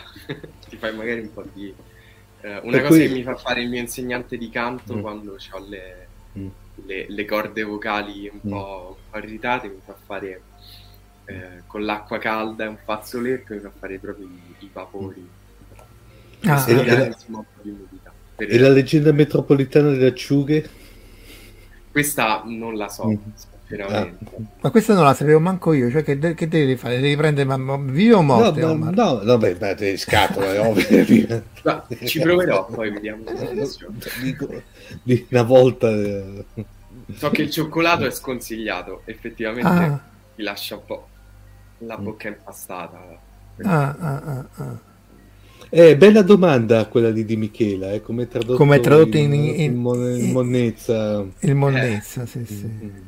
Gli dicono di recuperare il bad guy, eh, lo so. Purtroppo io sono un po' monotematico che a parte Boris, se non c'è un astronauta e un drago, Ecco, eh. Breaking Bad è un capolavoro perché appunto poi è scritta bene, cioè eh. perché poi le vedi le cose scritte bene. Certo. Eh, anche Brooklyn Nine-Nine, che è una com, non so se l'hai vista, che è una sitcom. Puntata, sì. eh, anche lì, eh, a parte è scritta bene, ma poi l'inclusività che poi tanto millantano questi qui è, è introdotta nella storia, non è appiccicata. È perfettamente, quando uno la contestualizza non non ti viene fuori come una cosa forzata. Eh, hanno dovuto per forza mettere quello. Che, che, tra l'altro secondo me è molto più razzista o comunque anti-inclusivo. Eh, dice ce l'ho messo solo perché. Eh, serviva la quota. Esatto. Eh, qui chiede, allora questa è complicata, Bodhisattva. Il mondo dello spettacolo sta considerando tecnologie come deep fake, deep dub e modelli di linguaggio con minaccia reale per attori? Allora, una minaccia, la minaccia ancora non si sente, diciamo. Penso, cioè il discorso c'è, non è, non è sicuramente una domanda campata per aria, perché ho sentito parlare spesso di, di queste cose. E, ehm, però penso che per il futuro prossimo siamo ancora salvi, perché almeno viviamo ancora in un mondo in cui penso che la, il lato umano del, insomma, delle serie, de, dell'attore, insomma, si, si debba sentire. Però so che i creatori di South Park, che è una serie sì, molto sì. riverente americana, stanno sviluppando proprio una loro tecnologia di deepfake, perché loro sono iper dissacranti a livello satirico, per andare proprio a far parlare le celebrità americane. E, insomma, quello un po' è, è, è... non lo so. Beh, comunque Donald Trump che dice cose in realtà non Ma in realtà se gli fanno di più Donald Trump sarà comunque meno peggio dell'originale, insomma, però, però eh, c'è un racconto del, del, dice sempre che gli attori sono sostituiti da androidi. Eh, non mi ricordo il titolo. C'è da dire, non so se tu hai mai visto Carlo Mid Journey, che sono queste è, è, è tipo chat GPT però per le immagini, cioè tu gli dici mi fai un'immagine okay, fatta... Sì, sì, sì, sì, e, certo. E, e, dopodiché quelle cose che sono più impressionanti, che vanno anche troppo oramai, eh, mi dice mi fai Guerre Stellari come se fosse stato diretto da Kurosawa, mi fai... e alcun, Fritz Lang, eh, alcune cose sono veramente interessanti. Eh. eh. Cioè... Ma come, secondo me, come tutte le nuove tecnologie, dovremmo poi imparare a, a, a, ad assimilarle nella, nella nostra cultura poi magari ci faranno anche un po' meno paura. Beh, l'espressività comunque la naturalezza, insomma, ce ne vuole prima di arrivare a... Perché poi anche queste immagini generate da intelligenza artificiale, magari vedi persone con sette dita perché sì, non sì. hanno ben chiaro gli occhi un po' sballati. Sì, sì, le dita le sbagliano sempre. Le dita, eh, le dita e le facce sono le cose più complicate. Resta il fatto che comunque effettivamente è una cosa impressionante. Allora è chiaro che tu dici sì, io no, la produzione fatta bene non usa queste tecniche, ma metti un cartone animato, no? metti che devo fare Peppa Pig, è, un attimo passare dal frame a, a farmi tutto il cartone animato. Eh, e quindi tu dici sì, è chiaro che se io lo vedo, lo vedo che è fatto male, c'ha, c'ha sì. sei dita, però mi costa un decimo. No, eh... bisognerà vedere se poi inizierà a essere conveniente per le produzioni avere chat GPT che ti crea le sceneggiature per i cartoni per bambini, a quel punto mm.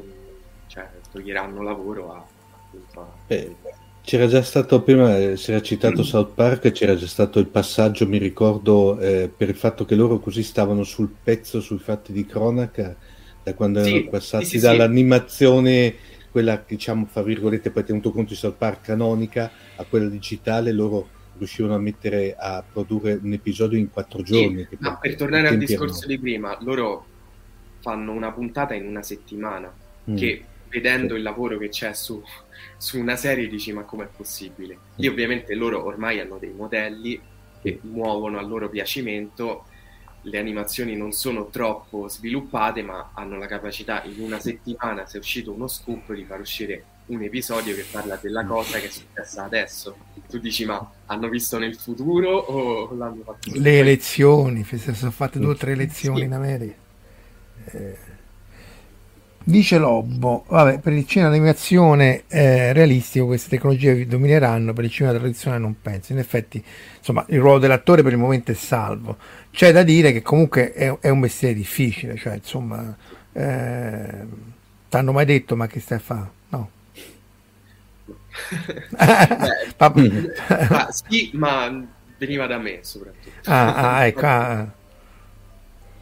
Beh, però comunque voglio dire, poi tra l'altro se, tu fai anche teatro, fai t- tante cose, è chiaro che... Eh...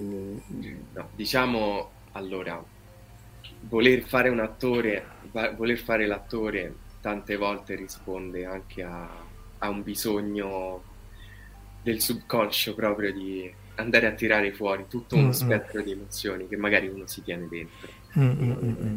È un po' una cura da un certo punto mm-hmm. di vista. E... Meglio dello psicoterapeuta, quindi insomma ti, ti, ti scarica. Insomma, eh, diciamo, eh, eh, eh, e scrivere? Ti hai mai pensato di scrivere sceneggiature oppure pièce teatrali o cose del genere? Ci ho pensato tante volte, ma è difficile. Mm. cioè, lo faccio con appunto quei laboratori teatrali, però si tratta sempre di scrittura collettiva e lì mm. nella collettività, nel brainstorming mi trovo benissimo mm. perché mi vengono un milione di idee. Se sto a casa sulla mia scrivania e devo pensare a scrivere qualcosa, vuoto cosmico. Eh no, quello lo capisco. Ma mo con già CPT almeno ti fa break page, no? Perché in inglese c'è questo termine la pagina bianca comincia a scrivere è la cosa più difficile. E invece questa l'operazione collettiva, ecco, perché quella immagino rispecchi molto anche delle produzioni americane in cui c'è eventi tipo i Simpson. Lì come, come funziona? Beh, lì si parte da appunto, si parte sempre da un'idea, c'è sempre in realtà una richiesta. Per esempio, noi per la scuola dobbiamo portare in scena una tragedia classica. Quello che noi cerchiamo di fare sempre è di non limitarci a prendere, che ne so, l'Antigone e facciamo l'Antigone, ma sempre di andarci a infilare spunti di riflessione, magari opere moderne, contemporanee, e quindi di fare un po' un, una ricerca su quelli che possono essere i temi. E insomma, da lì poi parte questa, questa fase di, di, brainstorming, appunto, in cui dice, ognuno dice: Ma mi piacerebbe che si andasse poi a analizzare il ruolo de, della donna in questa, in questa tragedia qui e in tutte le tragedie, e allora poi voglio vedere come si interfacciano tra di loro i vari tragediografi, cosa penserebbe uh, Eschilo di Sofocle e viceversa, per esempio, e da lì ti vengono 100.000 idee. Mm, quindi insomma è, è, un processo costruttivo, cioè non c'è una, uh, un antagonismo, ah, quello ha detto così, gli dicono che è una boiata. C'è anche quello, eh. però, però si cerca di mantenere tutto perché poi insomma dall'idea generale però poi qualcuno deve andare a scrivere proprio il dialogo. Certo, sì sì poi Quindi, c'è, no, eh... di andare anche a scrivere quel copione. E lì pure dici io metterei così no di fagli di sta parola qua. No lì poi è soprattutto importante scrivere una cosa che diciamo sempre scrivere per la bocca. Cioè tante volte uno scrive e magari fa tanti ghirigori fa tante cose bellissime da leggere però poi uno le va a dire e, e non suona bene quindi mm. bisogna sempre cercare di fare una commistione tra quello che ma, è bello da, da ma da parla come Magni. Esatto, un po' parla come Magni ma cercando di mantenere anche eh. il senso, la poesia di quello che volevi dire. Beh perché anche lì c'era famosa l'intervista di Mark Hamill che una delle frasi era tutta una cosa complicatissima e Luca si aveva scritto per Guerre Stellari proprio. L'impero là la cosa è più fatta per una difesa a, a grande scala non è possibile che quindi lì anche lì ma lì si vede appunto quando c'è la sinergia tra, tra, tra, le varie persone perché appunto quindi immagino sia anche questo il processo collettivo vostro in qualche maniera sì, ti, ti, controlli. Lì Lucas in 1, 2, 3 non c'era nessuno che gli riusciva a dire ma guarda che qua è, è pezza da Super Mario non serve a niente. Eh, però que- su questo in realtà vabbè, Boris è riuscita benissimo ma anche altre fiction insomma si, auto, si autocontrollano non so eh, penso anche a cose eh, magari po' nazional popolari ma Montalbano anche sì, sì, non, sì. non, Don Camillo come si chiama quello lì da Renzillo Don Matteo Don Matteo, Matteo. Eh. sì sì diciamo lì c'è sempre una prassi anche lì di produzione soprattutto Don Matteo penso mm. con Montalbano è diverso perché comunque c'hai tutti i libri di Camilleri che sono una fonte insomma, discreta, diciamo. È un po' come il trono delle spade, quando quello ha smesso di scrivere, esatto. proprio... Però lì è perché hanno anche, hanno anche velocizzato, no? perché loro dovevano andare avanti due stagioni, hanno, hanno tagliato tutto perché volevano avere quest'altro deal, perché se l'avessero fatto l'evoluzione del personaggio, soprattutto di Daenerys, certo. in un paio di stagioni che cominciava a tagliare No, ma secondo me la, il crimine contro l'umanità è quello che hanno fatto a Tyrion.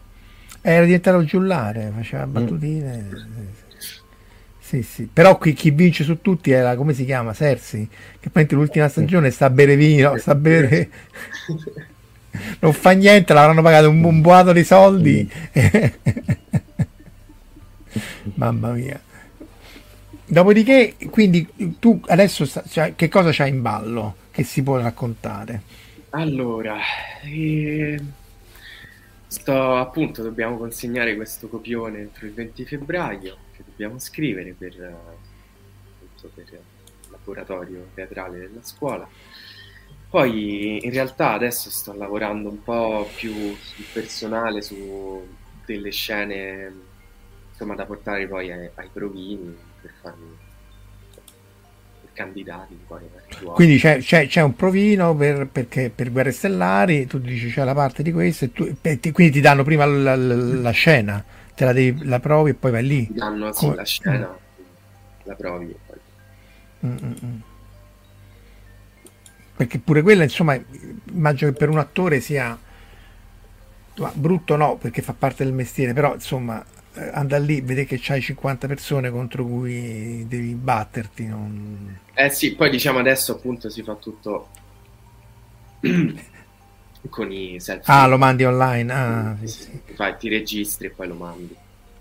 C'è Michela De Pascali dice non confondiamo Calpiglieri con lo scribacchino americano del trono di spade. Vabbè, sfondi una porta aperta. Io per me Tolkien, una volta che c'è stato Tolkien è finito là. Eh però c'aveva idee pure lui, eh, che poi non ha più finito, fa, finito niente. Eh. Quindi il set tape, quindi comunque fondamentalmente non vai più fisicamente lì, ecco, perché pure questo, secondo me, trovarsi in una stanza con 50 persone che vorresti una ammazzare. Eh, eh, eh, ah, ecco, ecco, questo è interessante. Eh, perché quello pure, insomma, secondo me, boh, non lo so. Come, come, come, ci si sente quando stai in quella stanza e ti chiamano?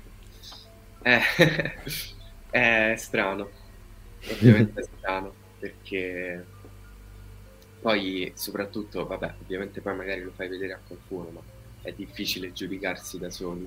Dire, ah, sì. Ho fatto bene, ho fatto male. Eh, eh, e c'è qualcuno di cui ti fidi? Perché è chiaro che, cioè, sì, non è che sì, ti posso... Certo. Eh, perché è importante, perché uno ti dice, no, bellissimo! Sì, no, c'è però la mia insegnante di eh, che appunto è con lei che lavoro. Mm. mm.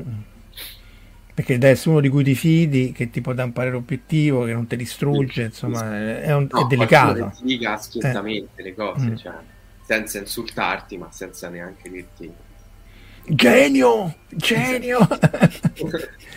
Chiede grazia la compagnia teatrale che preferisci. Ma non saprei. Uh, Ultimamente di teatro, a teatro sono stato poco. Uh, mi era piaciuto molto una cosa che ho visto all'Argentina un po' di tempo fa, ma era una compagnia giapponese e mi aveva mm. fatto molta impressione perché era teatro, quello molto di, quello appunto molto fisico, molto corporale, mm. poche battute, tanti suoni, tanti movimenti e quello mi era piaciuto molto. Mm. Non mi ricordo come si chiamassero però. Dice Angelo, dietro le quinte di Stranger Things, Millie Bobby Brown, non mi ricordo chi era, ah, era quello che stava male, si sì, aveva girato il tape mentre eh, aveva sì. la febbre, per cui risultava particolarmente stravolta e convinto la produzione. Eh. Anche questo. Poi c'è sempre una commissione di talento, bravura e e Bucio, Bucio alla Boris. Beh anche perché poi quello è un processo da noi si dice bayesiano cioè è chiaro è come Steve Jobs che dice io ho lasciato la scuola e, e sono diventato miliardario ma non è che esatto. tu, tutti quelli che hanno il raffreddore e fanno il provino con il raffreddore esatto. vengono presi. Eh, quindi anche lì poi anche lì se c'è successo è chiaro che va a intervistare quello che ha avuto successo e tutti i casi della vita che l'hanno portato a trovarsi lì a quel provino in realtà dietro ce ne sono milioni di più che... Ragazzi, se avete altre domande, eh, altrimenti siamo già un'ora e venti, eh, perché poi il tempo, il tempo vola. Eh, vabbè, ma qui la, la chiacchierata è sempre, è sempre piacevole. Eh, quindi se avete altre domande, altrimenti ci avviamo verso la conclusione. Eh, quindi molto c'è questa, questa pièce eh, che stai preparando per la scuola, i provini. Eh... Sì, poi ho il mio, insomma, con un altro regista invece facciamo Teatro Forum, che è, di solito giriamo anche per l'Italia, insomma portiamo questo spettacolino di 10 minuti mm-hmm. in cui poi il pubblico può intervenire. Praticamente portiamo 10 quadri della mm-hmm. realtà mm-hmm. insomma, più cruda, più brutta, il bullismo, sessismo, violenze, insomma parliamo di questi temi qui e poi soprattutto nelle scuole con i più piccoli oppure nei, eh, licei, nelle scuole appunto. E, e, da lì dopo questi dieci minuti chiediamo su quali scene il pubblico vuole intervenire e viene, facciamo salire proprio sul palco le persone e questo è un tipo di teatro nato in Sud America negli anni 70. No però scusa fammi capire, intervenire nel senso che poi cioè, tu fai, fai, fai dieci situazioni. Sì, gli diciamo eh, qua, chiediamo a uno del pubblico quale scena ti, è, ti, ha, ti, ha, colpito di più, qual è la cosa più brutta che vuoi cambiare, che non vorresti che, che fosse andata così. E lui ti dice quella scena lì, tu lo fai salire, fai ricominciare la scena e, e gli dici dimmi stop quando vedi un problema. Per esempio, facciamo una scena in cui c'è il marito che torna a casa, dice alla moglie va in cucina, fa, cucinami e portami una birra, io mi guardo la partita, lì di solito ti stoppano e ti dicono e, e cerchi di far intervenire. Portami due birre. tu nel personaggio devi improvvisare e reagire nel personaggio, ah, ah, mentre ah. quella persona interviene come appunto, un altro personaggio che cerca un po' di, di dissuaderti, cerca di, di risolvere il problema. È una cosa di... Quindi è un attore e sarebbe un, un, uno dal pubblico che va a fare l'attore, non il regista, cioè interviene nella scena come attore. Ah, ah e quindi voi fate, quindi soprattutto nelle scuole, perché essenzialmente serve per il pubblico per identificare il fatto che ci sono eh, cose che non, sì, che non, vanno. Questa cosa nasce appunto in Sud America negli anni 70, quando mm. durante uno spettacolo c'era una scena appunto di, mi pare un tradimento, in cui un, un marito tradiva la, la moglie allora sale sul palco una spettatrice e dice no, non va bene, non puoi fare così, rivolgendosi a, all'attore come, come, rivolgendosi al personaggio. Il regista pensò che fosse geniale. E, e da qui cioè questa veramente dal pubblico aveva sbroccato e era andata sì, sul, sul sì, palco. Sì, era talmente dentro alla scena eh. che si è incazzata a morte. Bello, accidenti. Quindi proprio, sarebbe il breaking the fourth wall ma al contrario, cioè in entrata e non in uscita Accidente, interessante. Quindi poi questo ha preso piede e quindi in qualche maniera coinvolgete di più. Sì. Perché poi immagino che in un contesto, non vorrei generalizzare, di YouTube in cui, o anzi di TikTok, in cui c'è 30 secondi per far passare un messaggio, anche eh, tu sei giovane, ci sono ancora più giovani di te che... Sì, infatti eh, io TikTok non ce l'ho. Eh, eh, è chiaro che insomma fa passare un messaggio di due ore richiede attenzione. Eh sì. eh, no, ma lì poi appunto diventa quasi un, un, un, salotto di dibattito, di temi mm. no, abbastanza pesanti. Eh, però perché poi spesso appunto a scuola li devi sensibilizzare perché eh, spesso... Eh. Appunto, ma anche questa cosa che a scuola tante volte non se ne parla, cerchiamo anche un po' di sfatare questi tabù, mm. di parlare anche di argomenti un po' più scomodi. Eh beh, certo, perché tanto comunque stanno in giro comunque. Allora, qui ci sono varie, varie, varie cose. Innanzitutto Alessandro che è matematico mi, co- mi corregge dicendo non è un processo bayesiano e quando co- confondi correlazione con causalità. E vabbè, I stand corrected, però Gillis ti chiede che cosa fai a teatro e dove ti possiamo trovare. Allora, nel breve termine non ho nulla in programma a teatro. Allora, però tu sai che c'è un canale Telegram eh, cioè non lo so se lo sai, ma insomma c'è un canale Telegram che non riesco a trovare, vabbè, comunque eh, di Fantascientificast. Quindi quando fai qualcosa, a parte se vuoi venire a unirti a quei pazzi di fantascienza, visto che vedo che le basi ce l'hai, cioè Guerre Stellari, Star Trek, Claudio per J.J. Abrams, sono tutti qualifying. E, ehm, quindi se vuoi unirti a noi, comunque quando fai qualche cosa faccelo sapere perché la community è, è, piccola ma abbiamo visto appunto le prospettive dello spazio è abbastanza ben nutrita. C'è Angelo che ti chiede se hai incontrato uh, Corrado Guzzanti sul set. L'ho incontrato, ci ho parlato, è un personaggio. Mariano Giusti. Eh, c'è, c'è da dire che di tutti eh, vabbè, Mariano sì, il prete un po' meno, era quello eh, forse più esterno come, come personaggio. Sì, è proprio un personaggio mm, ass- talmente assurdo, sembra piovuto dal mondo. Sì, sì, è... Ma cos'è questo pacchetto azionario? È un pacchetto. Fisicamente un pacchetto. Ma un pacchetto che sta qua. L'altra scena, quello vedi che poi quello che poi non ti deve menare, chi dirà che quello che... Cioè, insomma, lui è... Però eh, c'è, c'è, da dire che eh, eh, insomma, Boris non è diventato un mito per niente, perché no.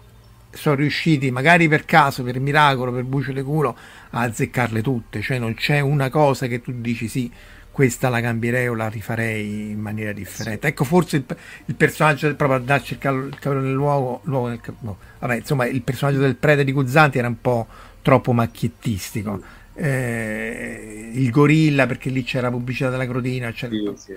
però stiamo veramente sì sì ma infatti eh, è proprio andare a cercare eh, perché insomma sono gioiellini ma ce ne sono altri eh, però spesso poi non vengono così eh, anche tutte le cose che appunto che uno fa a teatro è più difficile che poi diventino mainstream forse perché poi eh, le riprendete le mettete su youtube per esempio le cose che fate sì, sì, sì. Eh, allora poi magari se avete il canale da, da, daccelo perché anche quello mm-hmm. eh, può, può, può, lo, lo, riprendiamo appunto nel, nel, sia sul podcast che sul, sul, canale te, sul, canale Telegram. Ragazzi cari, siamo a un'ora e trenta. Direi che possiamo avviarci verso la conclusione. Grazie Carlo. Ovviamente Grazie appena c'è qualche altra produzione facci sapere e torna, torna a raccontarci in retroscena, eh, perché poi è chiaro Magari dopo la quinta stagione di Boris. Cioè. Eh, eh, ne, ne, ne, parlano, la vogliono fare, non, non dicono niente. Alzo le mani. Mm. Ti hanno fatto fare un NDA, non un discorso no, della no, che ti spara. Ne, so, ne, so, troppo poco per, per ah. potermi dire queste cose. Beh, vabbè, se è chiaro che poi ogni volta che uno la tira... Sono eh, rimasto solo a chiacchiere di corridoio. Eh, vabbè, perché appunto il rischio è sempre che poi l'ultima la fai male, quello è sempre... Esatto il timore, un po' perché poi eh, appunto sta quarta ci è voluta, c'è voluta dieci anni. Va bene, qui stanno salutando tutti, anche Matilde Guidi, bellissima intervista, buonanotte. Quando vuoi Carlo, noi qua stiamo tutti i venerdì alle 22.30, come dice anche Verusca, like, share e subscribe e soprattutto ci aggiornati di tutte le produzioni. Assolutamente. Ciao, ciao a tutti, grazie. Ciao a tutti. Ciao. ciao.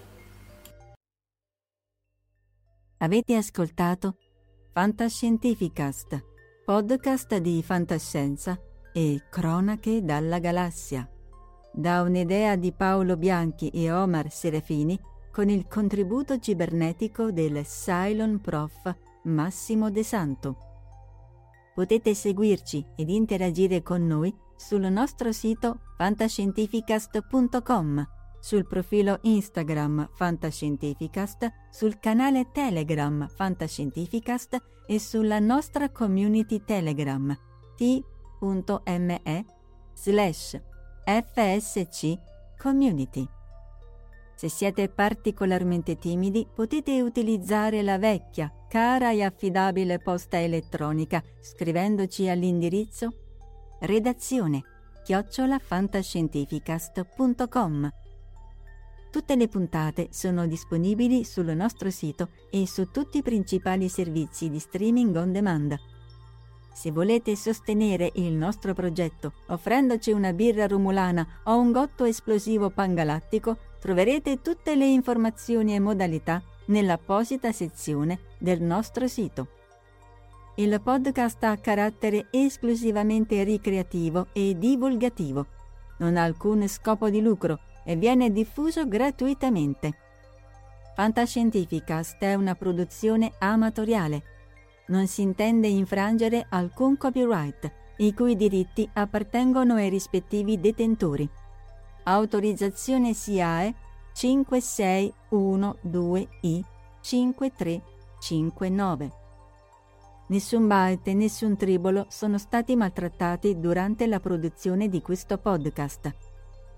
Val 9000 e l'equipaggio di Fantascientificast vi augurano lunga vita e prosperità e vi danno appuntamento al prossimo episodio lungo la rotta di Kessel. E ricordate, la fantascienza finge di guardare dentro il futuro, ma in realtà guarda il riflesso della verità che è davanti a noi.